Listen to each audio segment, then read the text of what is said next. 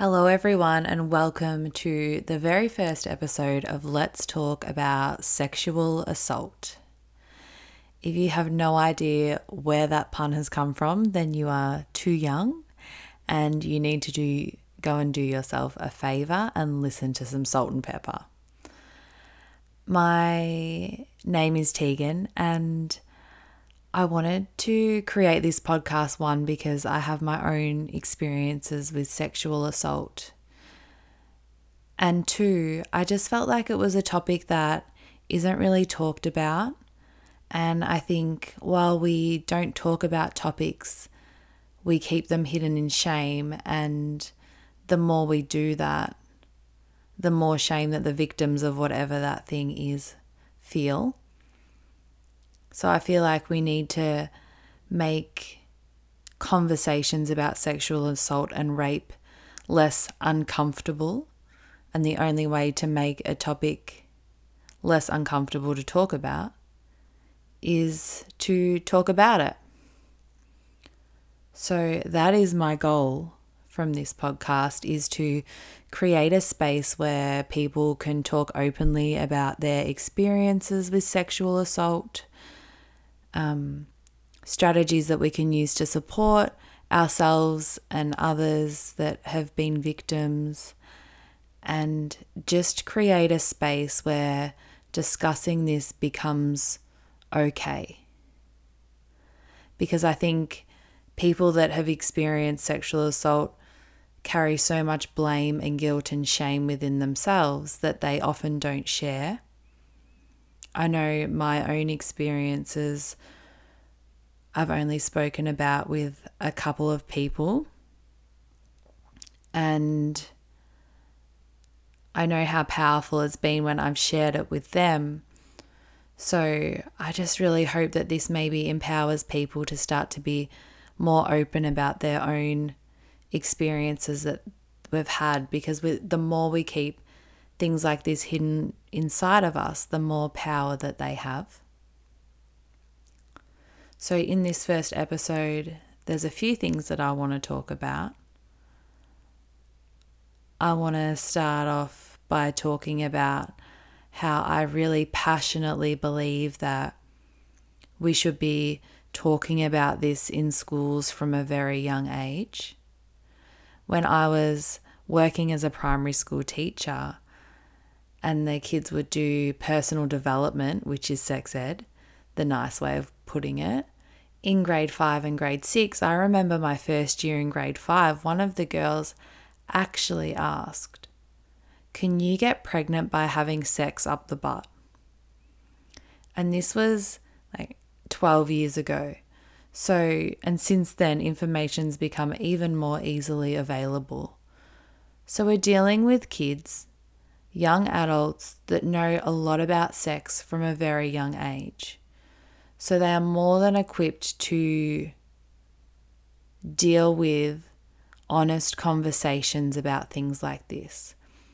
And I don't think it's a conversation that is one where you put all the girls in the room and you talk to the girls about it and that's it.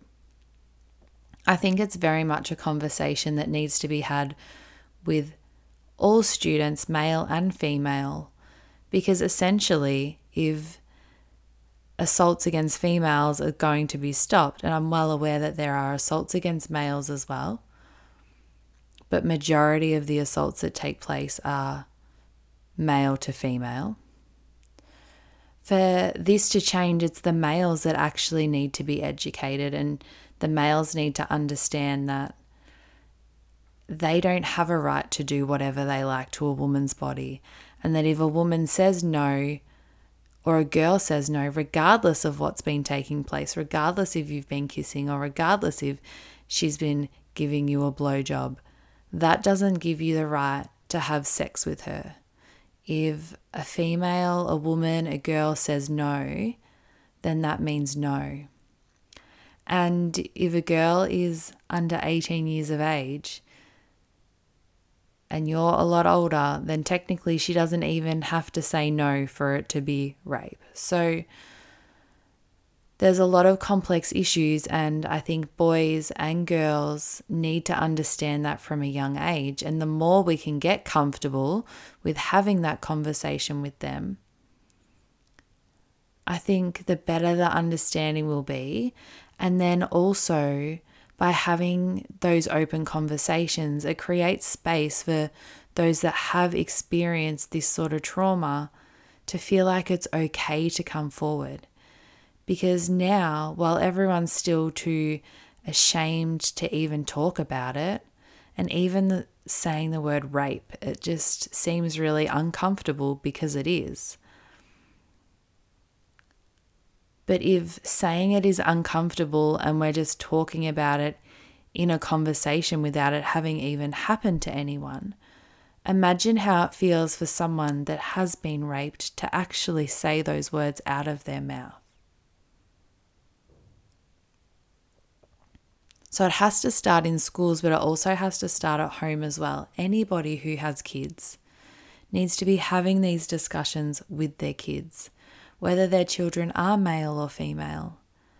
It's so vital that they understand about this. Because one in five women over the age of 15 are sexually assaulted or raped, and most of those cases take place as a result of someone that they know. It's not being dragged into an alleyway and being raped by some stranger that's happening most of the time. I know from my own experiences that mm, pretty much every instance of sexual assault that I've had in my life has been from someone that I've known or been very familiar with. There was only one instance where it was someone that I didn't really know. I know I have friends and people that I know that have been sexually assaulted by their husbands and their boyfriends and their partners. So just because that someone's in a relationship with someone doesn't mean that this stuff isn't happening as well. I don't think people really realize just how common it is. So I think for me to want people to be open and share their stories, then it's only fair for me to do the same. And I think it's really important that people everyday people start to speak up and share their stories because, you know, the Me Too movement was great. It brought a lot of attention to sexual assault and um, men in positions of power and things like that. But it was very focused on Hollywood and the stuff that had happened there. And there's such a disconnect from that world to ours. And I think we need to be hearing the voices of the people here that are experiencing these things. And I think the final thing that made me really feel like I needed to do this was there's been a couple of situations lately where I know of young girls that have been sexually assaulted and they didn't even understand that that's what had happened because they hadn't been taught about it. So I'm really hoping that through this we can develop an understanding and allow people to be more open about their experiences and not feel so ashamed about it. For me, it's only been in the last three months or so that I've actually admitted to myself about most of the sexual assaults that have happened to me. There was one that I hadn't repressed, and I was about 23 or 24. So I was a mum and I was at a music festival and I was drunk and hanging out with my friends, and my ex boyfriend was there. And we were hanging out, and I decided to leave with him. And as we were going to leave the festival, he, and like, I'm not going to lie, we were going back to his house to have sex, but he grabbed me and tried to make me have sex with him against a fence at the festival where people were walking past. Now, obviously, looking back, he would have been on something, but that doesn't make it okay. And I remember, like, just being like, holy shit, what the hell do you think you're doing? And I got him off me and I just left. I got in a taxi and left. And nothing ha I stopped it before anything can happen, but I remember thinking this is a guy that I know and that I trusted, like that I had a really good friendship with that I would have confided in about lots of things. And yet under the influence of drugs and alcohol, something like that happens. And I'm not saying that makes it okay because it totally doesn't. But it's kind of scary how big of a role um, substances play in these sorts of things. So that was the one instance that I remember. And I really carried that with me and was really quite shaken up about it when it happened. But yeah, so over the last three months, I've been doing a lot of internal work and I could start to feel all this darkness coming up and it felt so heavy and it was really overwhelming and really scary and I was starting to sense what it was and I was so scared of it and I even remember messaging one of my friends and I'm like I'm sick of all this darkness. Like, I can't deal with it. How do I turn all this off? Like, I don't want to deal with it. And I, I, I think the thing I was most scared of was what are people going to think of me when they know that this stuff has happened to me? And before I explain anything about any of it, what I want to say to that is it makes me really sad that that was what my initial thought was that I would think that people would think that there was something wrong with me because this happened to me. Because I had this belief like it was kind of my fault. Like it was my fault that I'd been raped by these people. Which, in a logical mind, sounds so ridiculous because how could that be your fault? But when there's so much shame around something, it's really hard not to feel that way. There's so much shame around rape, and you hear of women who have been raped being shamed and being blamed in the media all the time. So it's almost like this automatic response to feel shame and guilt and blame yourself as a woman. So I was feeling all this, and my friend wrote, a lot of loving words back to me. And then the next day, I got a clear head and realized that the only way that I was going to be able to move forward was if I faced whatever was in my darkness.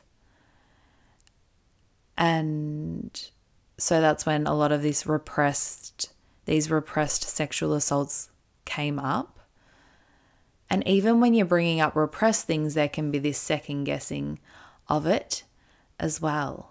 But I know that these things definitely happened. And I find it so fascinating how the brain does that, how the brain can hide things from you almost to protect yourself. Because I know that if I had have recalled any of these things when I was at the ages that they happened, I wouldn't have had the emotional capacity to process or handle any of them because I was already struggling so much with my mental health. You know, I was someone that abused alcohol from the age of 14 years old. And I don't mean just going out and drinking a bottle of passion pop, I mean every weekend getting blacked out, drinking a full bottle of vodka, not having a mixer for it, just absolutely drinking to write myself off. So, the first time that I was raped was when I was 16 years old, and it was at a party.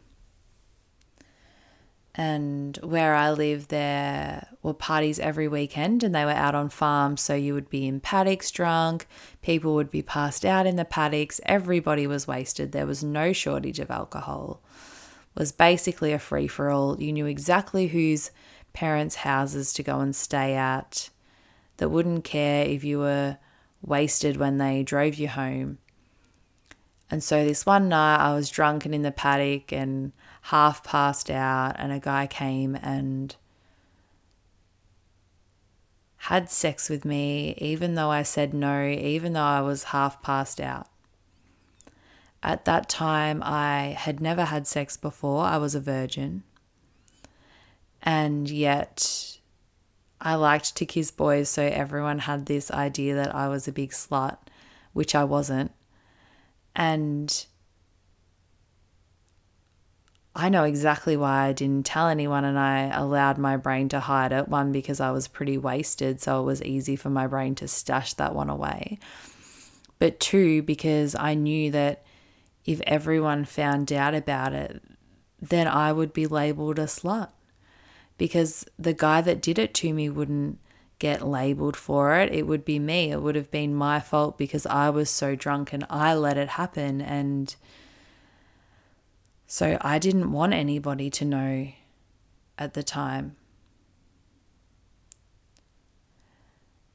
And then when I was 19, I was hanging out with a mate. Like we'd been out partying and I was hanging out with him. And I was just sleeping in his bed, nothing was happening. And then his housemate came and stuff started to happen. And my mate left, and I told the guy that I didn't want to do anything, and he wouldn't listen to me saying no. And so he started to force me into it. And by that stage, I had really shitty self worth. So I just let it go and let it happen. Because part of me felt like it was what I deserved.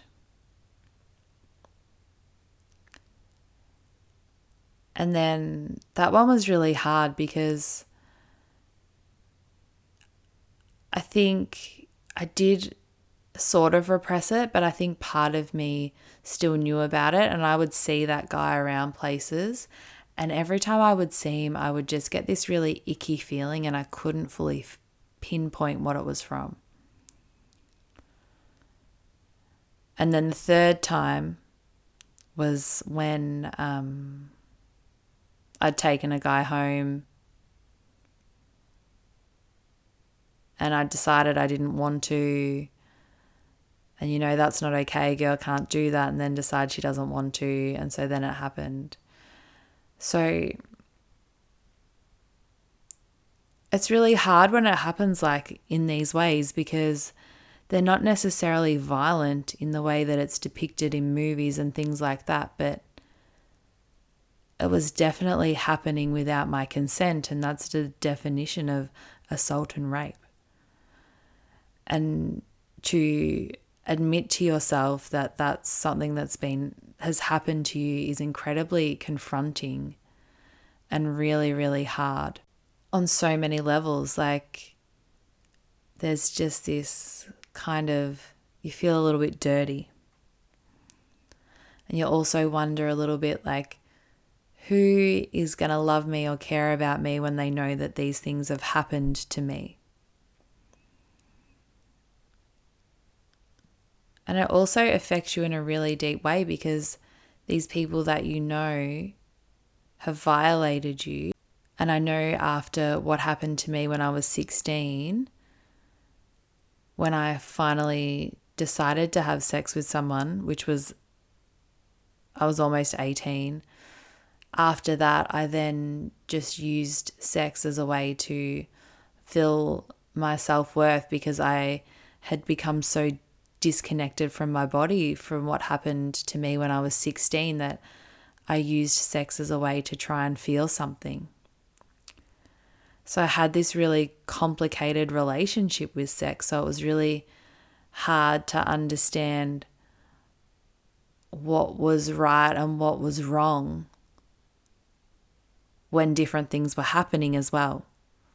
So you've got alcohol, you've got someone with no connection to their body, and someone that's using sex as a way to validate themselves. It makes a really complicated mess.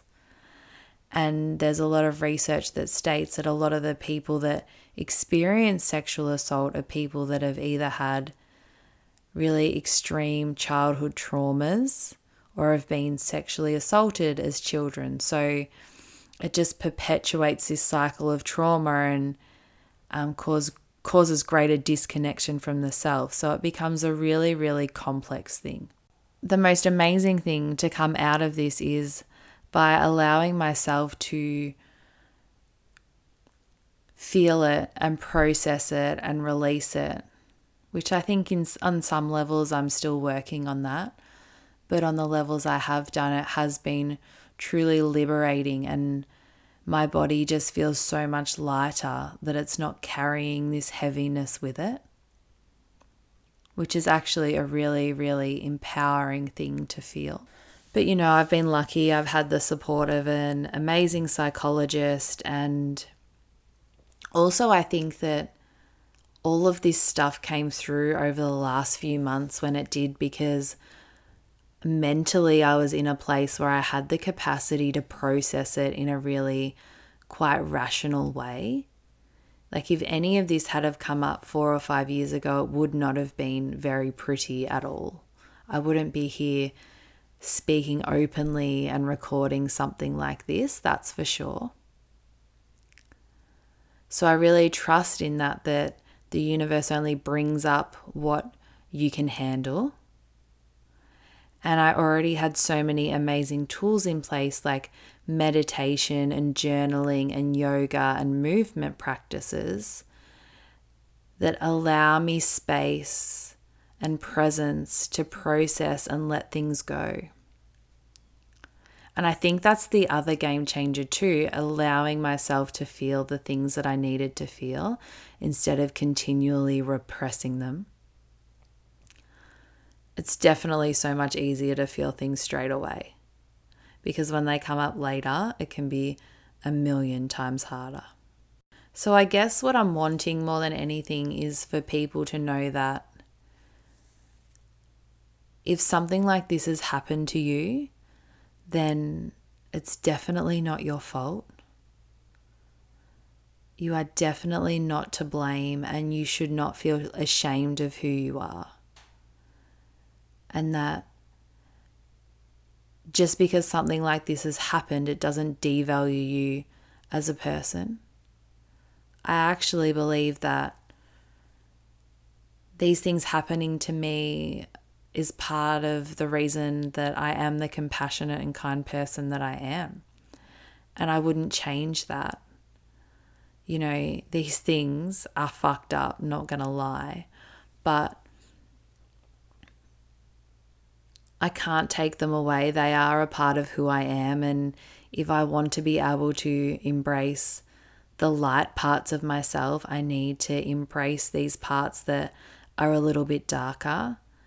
And I think by learning to embrace these parts of myself and healing them, I'm not only empowering myself, but if I can share that with others, then maybe I can empower them as well.